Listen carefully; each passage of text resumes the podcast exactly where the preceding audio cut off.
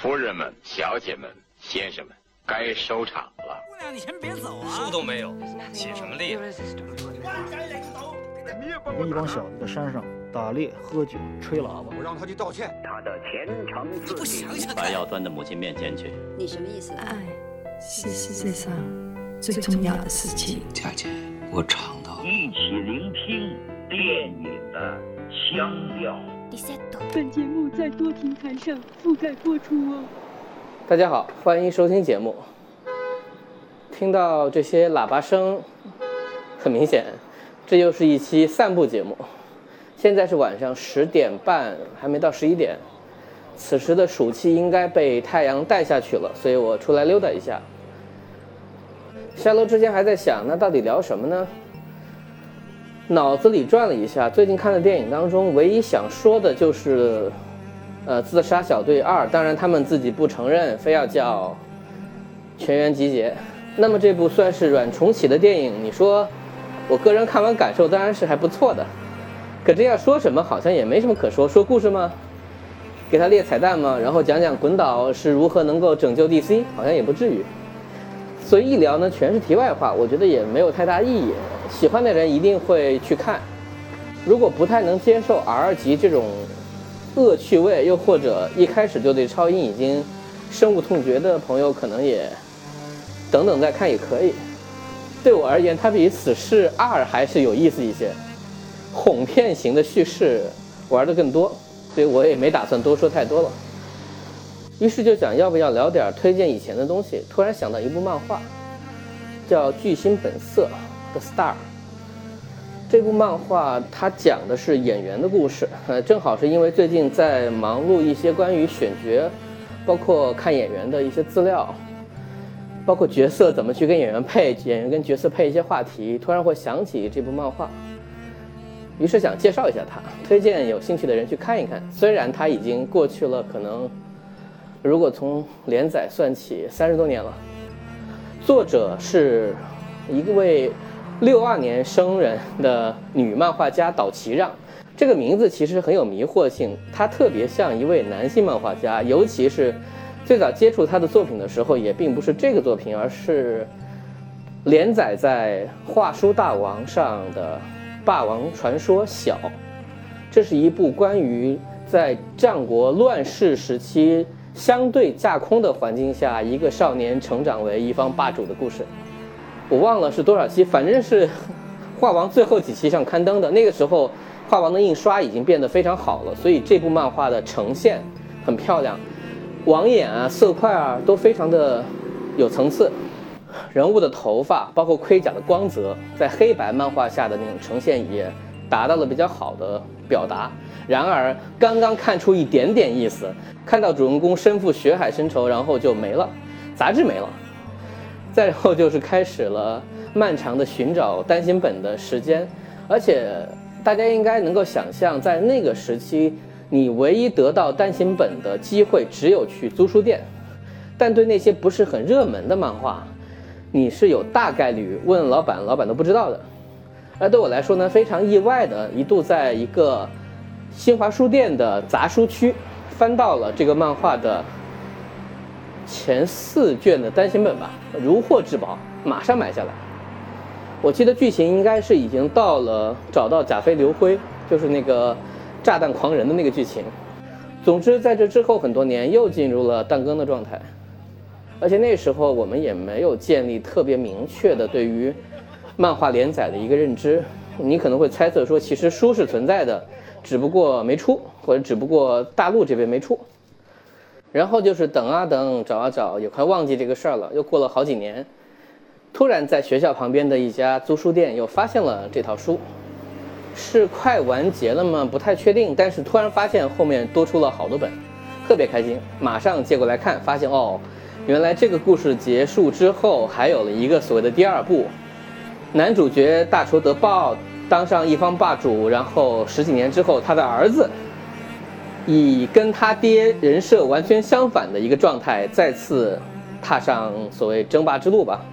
这个套路现在看起来其实也还蛮普通的，就是故事讲完了得继续画嘛，就重新再编一个人物。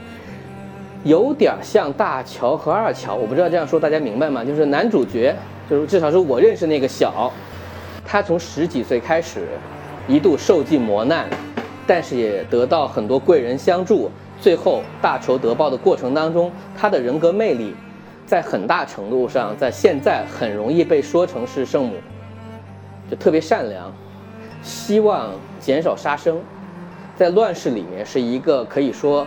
反向逻辑的存在，但正因为这样，所以感染了很多人。在九十年代，这样的人物塑造是王道，但是他儿子呢就会反过来，因为从小生活在民间，所以他不像他父亲那样是一个城主的儿子，所以他的教养很差，但同时他的武力值很高，也没有太多底线，很容易跟人破口大骂，但同时一样善良。聪明，再一次走了一次老路，有这么一种新奇感。这部漫画的完结应该都到了两千年了。总之，岛崎让最有名的作品就是《霸王传说》，很多人很多年后提起来，最大的梗是在于啊，她居然是一位女性漫画家。确实，有的时候你看这个作品，它更多像是一个热血青年漫，甚至在很多的处理手法上。和《圣斗士》非常像，比如热血的时候的大喊，眼泪和鲜血齐飞，包括关键时刻要劈出那一刀、射出那一箭的那种设计，我觉得应该有相互影响。好像说远了，但是这是我的习惯。我们说回来，那么在早期，让岛崎让这个作家声名鹊起的作品，就是这一部《巨星本色》，应该是八六八七年开始在讲谈社的杂志上去连载的。它的定位呢，相对来说还是比《霸王传说》更明确的，更偏少女漫。故事讲的就是一个普通的日本高中男生，因为意外被剧组选中，成为演员，然后一路成为大明星。然后在这一路上，他会碰到很多敌人，真的是敌人，都还不是对手。还有他的伙伴，还有他的爱情。整个故事如果说主线的话，真的没什么好说的，它就是一个造梦的机会。而且我知道的是，应该有好多部晋江小说都扒了这部漫画作品。所以如果说是三十年后重新看这个故事的话，我觉得倒没什么好聊的。但它有趣的地方呢，我提几个点。首先是当年不知道，现在回头想，它在八十年代开始连载嘛，它其实画的是日本相对来说泡沫时代。最繁华的时候，也就是你能看见，不管是如梦如幻般的粉丝经济，然后已经崛起的日本电影工业，还有各种各样日本在国际上获奖的那些场景。因为这个电影当中出现的大量的实际上出现的，基本上你都能看出他是在说谁，都有很明确的捏他。我都忘了里面黑泽明是不是出现原名了。另外一方面呢？这部电影它写实的部分在于说，一定程度上它描绘了日本当时电影或电视剧工业和娱乐工业的一些场景，比如时代剧、偶像剧，包括史诗片，包括他们要去做综艺节目，以及现在看来很小儿科的如何跟狗仔去打交道。你作为一个明星，你可能不能随意的表达出情感，不然就有很多负面，包括绯闻炒作等等等等。我说了这些东西，现在看很幼稚，当年看也不觉得有多么精彩。但总体它是一个有点把银色之下的内容往前讲的这个部分。但最最好看的是什么呢？它事实上是一个是个演技对决漫。它的故事的核心到最后永远都在以不同的处理人物的方法，甚至影响这个故事实际发展的方式。来进行我们的主角和他这个关卡上的小 boss 的决战，然后通过人物塑造，甚至一定程度通过对打，来完成一种个人成就升级。当然到这里呢，我觉得一定要说清楚，就是我们都能很清楚看出来，作者为了让演技对决这个事儿能够成功，他是完全无视了现实逻辑，或者说他大量移取了。甚至每次都是，就是把现实中不太可能发生的情况，挪到了漫画逻辑当中。在看的时候，你一定要忘掉这件事情，你就当他们就是这样的。我在说什么呢？就是说，在很多很多的段落当中，甚至在正在播的热播剧里面，比如最后一集这周要放了，或者是现场直播，主角经常是不按剧本来演戏的，他靠的是他对这个角色的理解，呃，或者换句话说就是嘴炮，通过爆发。通过把这个人物的内心深处的想法说出来，来打动观众，来打动在座的所有人，来打动其实根本不太欣赏他这种做法的编剧和导演。这当然听起来就比较热血了，就是演员通过自己的发挥，通过自己的演技的精湛程度，完全扭转了本来对这个故事的影响。本来这个人要死的，他能给他说活了；本来要分手的，他能给他说和了；本来这个人是个坏人。他能给他说成一个好人，等等等等，呃，除开这层之外，它的爽点是什么呢？就是如果你只是以一个普通的看热闹的一个读者来看的话呢，它给你一个既定的剧情或者情境，然后在这个情境当中，你能看到不同的演绎方法或者演绎的重点。以我们其实是很希望一个故事有多重版本的，那么这种情况正好满足了我们的一种期待和趣味吧。呃，我在这里简单举两个例子，大家就会明白为什么过去这么多年，我依然觉得在这样一个设定下面，它是一部值得推荐的作品。呃，比如说在男主还没有正式的成为演员的时候，参加过一次海选，那么这个海选提出了这么一个题目，也很简单，叫做水，然后让每个人上台去表演这个主题。这个如果是表演系的同学，可能会经常碰到这样的作业。有些作业其实听起来是挺无厘头的，更多其实看你的想法嘛。然后故事前期一些炮灰就会在那说啊，水你很重要这样的诗朗诵。然后当时男主的劲敌是一个非常红的一位青年男星，当时他的做法是这样，他找到了什么好莱坞团队给他做了一个非常逼真的一个老年人的什么特效化妆吧。所以当他上场的时候呢，一开始渲染啊，人们都没认出来。啊，这个就是他，加上他自己，呃，这里说啊，我们男主碰见所有对手基本上都不是无能之辈，就他们至少在某一方面一定是有一技之长，他们才能够成为明星。不管他们的人品怎么样，他们是否嫉妒男主的天赋。所以在这个故事里面，呃，我们的对手首先抛出的这个答案是不错的，一个老人蹒跚地走上舞台。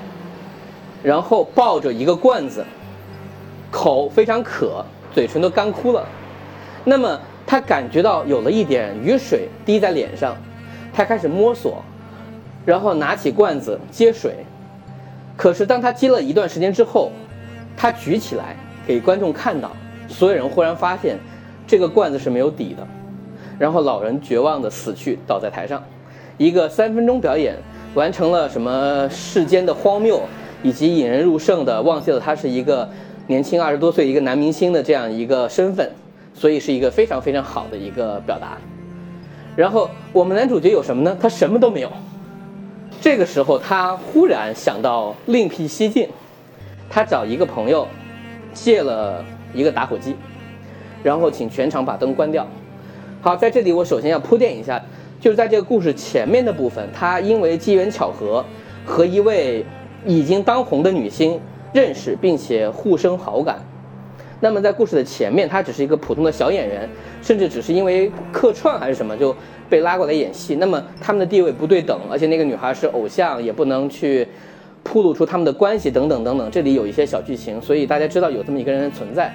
那么这一次海选这样一个角色对他来说很重要，女主角呢也非常非常的担心，怕他选不上去，在台下坐着。好，当我们男主角上台的时候，只看见打火机的一束灯光，大家第一开始很懵，说你不是要演水吗？那这个火是怎么回事？但是男主不管，开始讲述我和他是怎么认识的，第一次见面在什么情况下，第二次见面在什么情况下，讲着讲着讲着，慢慢就走到台中间，而且他每一次把打火机熄灭再亮的时候，随着他台词的讲述，观众其实会有一种。场景变换的，其实这是舞台的舞美的一个思路，大家仿佛跟着他的讲述，慢慢的就来到了他所描述的一次又一次和他心目中的女孩所见面的场景当中。那么到最后一刻，他走到了这个女明星的面前，对她说：“我爱你。”两个人抱在一起，激动的泪水从他们两个人的眼眶中喷薄而出。评委们这时候才恍然大悟，说：“哇，原来你的水讲的是泪水啊！用一个人的一生去表达各种喜悦啊、忐忑啊，最后流泪。大家当然很喜欢。你说这个东西一定比那个表演要好吗？当然，我觉得。”见仁见智吧，但是我确实更喜欢这个表达，而且这个表达你可以说相对成本更低，而且更加真情实感。这样的例子在后面还有很多。当然，我们也知道主角光环不管怎么样，他做出来的东西一定是更好的。呃，还可以举个例子，比如说又有一段就讲他们在舞台剧巡回演出的时候，他们演出了一个世界名片。就是史泰龙的《洛奇》，我也不知道他们当时可能这部电影在全世界的范围，特别在日本的影响很大吧。所以讲述一个拳击手坚韧不拔和自己的爱人如何如何这样的故事也很打动人，所以他们决定把它当舞台剧演出。那么我们主人公，他好像叫长濑优也吧，我有点不记得了，肯定不是长濑智也。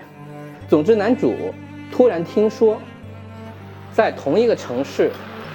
一个很小的剧场，在演出另外的一个版本的洛奇，他就去看了一下，他惊讶的发现，对方演的真的很好，但可能是因为这个场地龙蛇混杂，所以呢，他感觉到这么认真和优质的演出并没有得到足够的尊重，他特别想帮助这个剧团，包括他主动的去跟这个剧团的人去交涉，跟他们认识，对方一开始还很戒备，觉得是你是在干嘛的，因为他们两个演的是同一出戏。理论上说，这就是在打对台。然后呢，就说时间一转，到了又一次演出的时候，在这个大剧场，大幕一拉开，人们突然发现，站在男主角位子上的居然不是长濑优也，是他们谁都不认识的一个新人。大家纷纷喊着退票，退票。但女主角还在那儿，女主角还是他的女朋友，就那个女明星。就他们两个人偷偷的换了一次。但我们这个，比如说贫穷版的洛奇吧，就是他没有怯场，他被台下观众激起了一种愤怒和一种不服输的感觉，大吼了一声“给我安静”，然后开始演了起来。演着演着，人们突然发现，哇，他演的真的很棒。就虽然人们是被大明星的名气骗过来看这出戏，但看完之后或者看到中途的时候，就非常明确感觉到他就是那个洛奇，所以人们热烈的鼓掌。然后鼓完掌之后，人们就在想说：“哎，哎，那我们大明星去哪了？”这个时候，人们纷纷的涌入到那个小剧场、那个破剧场，发现我们的男主角在那边在演出。其实这个地方，你想，两个戏如果是一样时长，你这边看完了，那边不是演完了吗？但这个就不管了，就那边还没有演完。然后发现，在那样一个地方，就是没有好的灯光，阴暗的一个角落里面。我们男主角的演技，就是在一个其实不太占优势的状态下，他也依然征服了在场的观众，就那些之前没有好好看戏的观众。因为这个剧场里面，人们也不知道是他在演，所以肯定是之前那些观众嘛。他依然靠表演来征服了想来看热闹的这些人。所以你可以说他是不是更厉害一些呢？就这样的段子，在当年看起来其实真的会热血沸腾，甚至你会觉得好好演戏。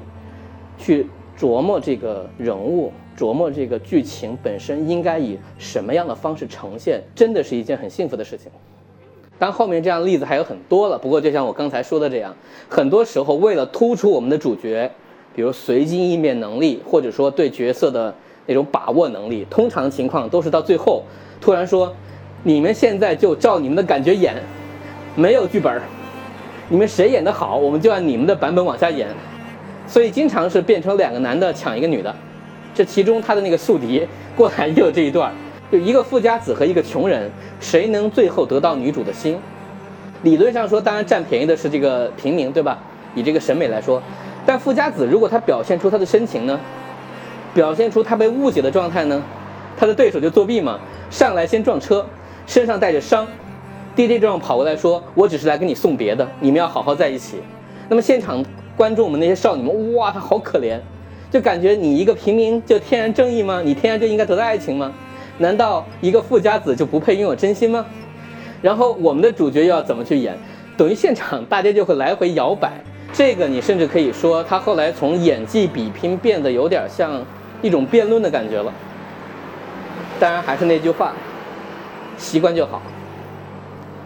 这部作品如果没记错的话，应该是有二十四卷，主线就是演戏，演戏一个又一个角色，然后有一条副线就是他和我们女主角的感情，中间可能会有一定程度的三角，但我们男主非常好，从来没有犹豫过，只是有时候会有一些误会。就他们的爱情非常忠贞稳定，而且推进来说，当我们男主开始走红之后，他和女主之间原来那个所谓地位的差别，也变得没有什么冲突了。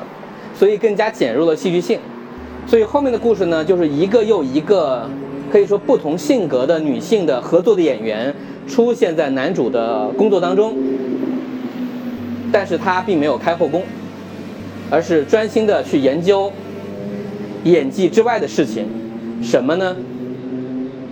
就是武学。这个也是这个漫画后来走向一个。呃，我不能说奇怪，但这我完全可以理解啊。但是至少是对这个漫画一开始来说，有点跑偏的一个角度，可能演技的段子没有那么多了，又或者你老是搞这种即兴表演，搞得太多，大家也会烦。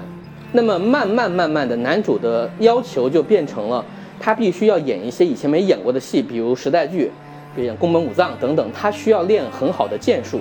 如果他练得不好的话，他很有可能就根本。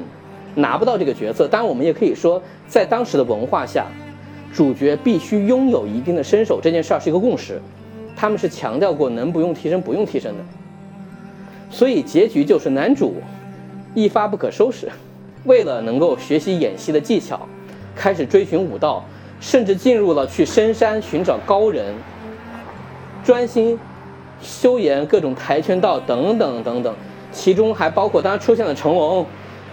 出现了类似于施瓦辛格这样一些国际巨星在一起探讨武学，然后分明纯乎到后面变成了一个武斗漫，大家是借着演戏的这个契机开始切磋武艺了。你说它没意思吗？其实也挺有意思的，只是它慢慢的偏离了我原来看的那个梗，但还是很愉快的往下看。可能作者最后也知道我再往下画我就画崩了，因为一个人当演员还能怎么往上走？有钱，万人仰慕。我两三页就能画完，于是到最后呢，他收了一个尾，就是他最终把一个演员能做到的事情抬高到了一个非常理想化，但我觉得也并非完全不可能实现的一个地步，就是他去了，是中东吗？反正就是去了一个战乱频发的地方，他消失了很久，全世界所有的人，他的朋友们，之前那些对手们，包括他成龙这些人嘛。都在用自己的方式去找他，然后发现他像苦行僧一样，或者我们直接说，就像耶稣那样，穿着粗布衣服，满脸大胡子，在战乱区的地方给人们干嘛呢？演出，没有语言，没有办法通过他们的具体的角色，那么你可以理解那种表演可能回到了所谓我们。人类祭祀最本初的地方，戏剧的源头，祭祀的部分，就是用他的肢体、他的表现，去跟人们传达一种精神，所有人都看感动了。也就是说，用他的表演，用他的影响力，给这个世界上本来有苦难和冲突的地方带来了和平，用他的表演推倒了巴别塔。这是这故事的结束。你现在回头看，你当然明白，这是非常非常，怎么说，自说自话的一种期待。我当年看也没有为此而感动，但我确实为这样一个高度而感觉到，作者完成了他要做的一个故事，一个巨星，一个 star，他能做到什么地步，并且我也知道，在现实当中，一个人如果他红了，或者他。被全世界的人认识或喜欢，他的责任是什么？在这样一个时代，很多话听起来都像伪善，但如果去做，如果花了心思去做，巨星一定比普通人做起来更容易，那他愿不愿意去做？至少在这个作品当中，跟随着长濑优也这样一个角色，从一个毛头小伙子走向了一个巨星这条路，我个人觉得是很开心的。回头来看，比我跟着小一路成为霸主那种投入感，好像还要更多一些快乐。所以尽管说这么多，如果大家现在回头去看看这部作品，具体到每一个故事、每一个反应，甚至很多人物的塑造上，你可能会觉得平面或者过时，这个我都觉得是很正常的。但这部作品它自己独特的地方，依然不会为时间所抹灭，也依然值得我走得满头大汗，跟大家聊这么几十分钟。我不知道这样有点气喘吁吁，然后完全没有任何准备的一次回顾。能否让你们产生兴趣去看一下这部作品？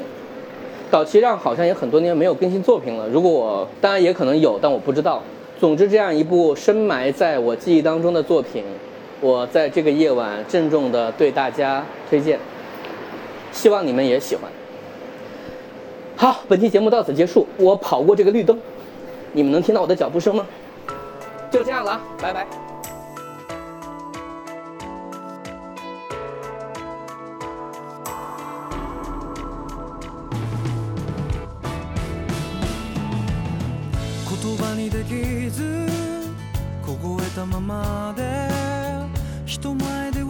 優しく生きていた。しわ寄せでこんな風に雑に雨の夜に君を抱きしめてた。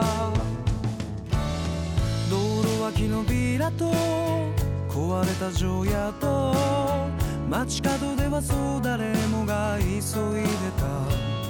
君じゃない悪いのは自分の。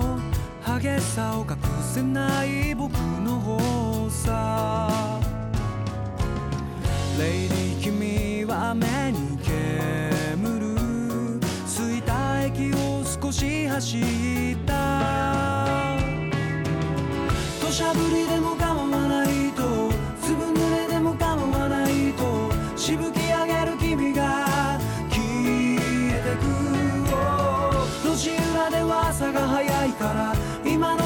beginning.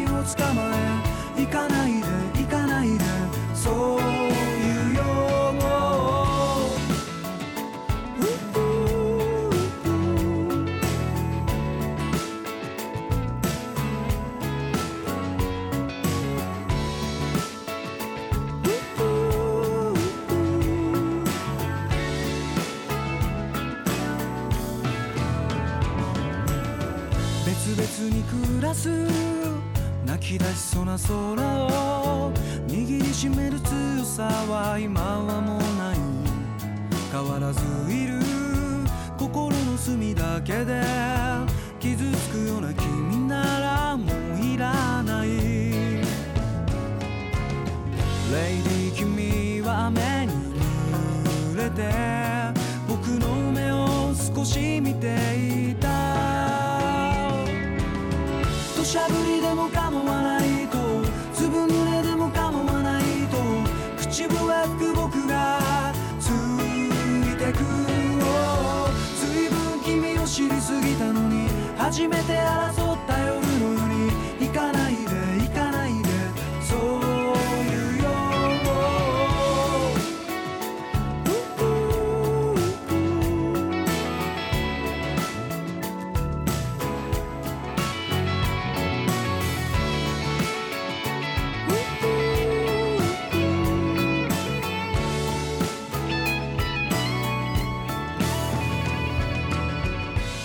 乾いたシャツ改札を出る頃君の街じゃもう雨は小降りになる。今日だけが明日に続いてる。こんな風に君とは終われない。レイディ君は今もこうして小さめの傘もささずに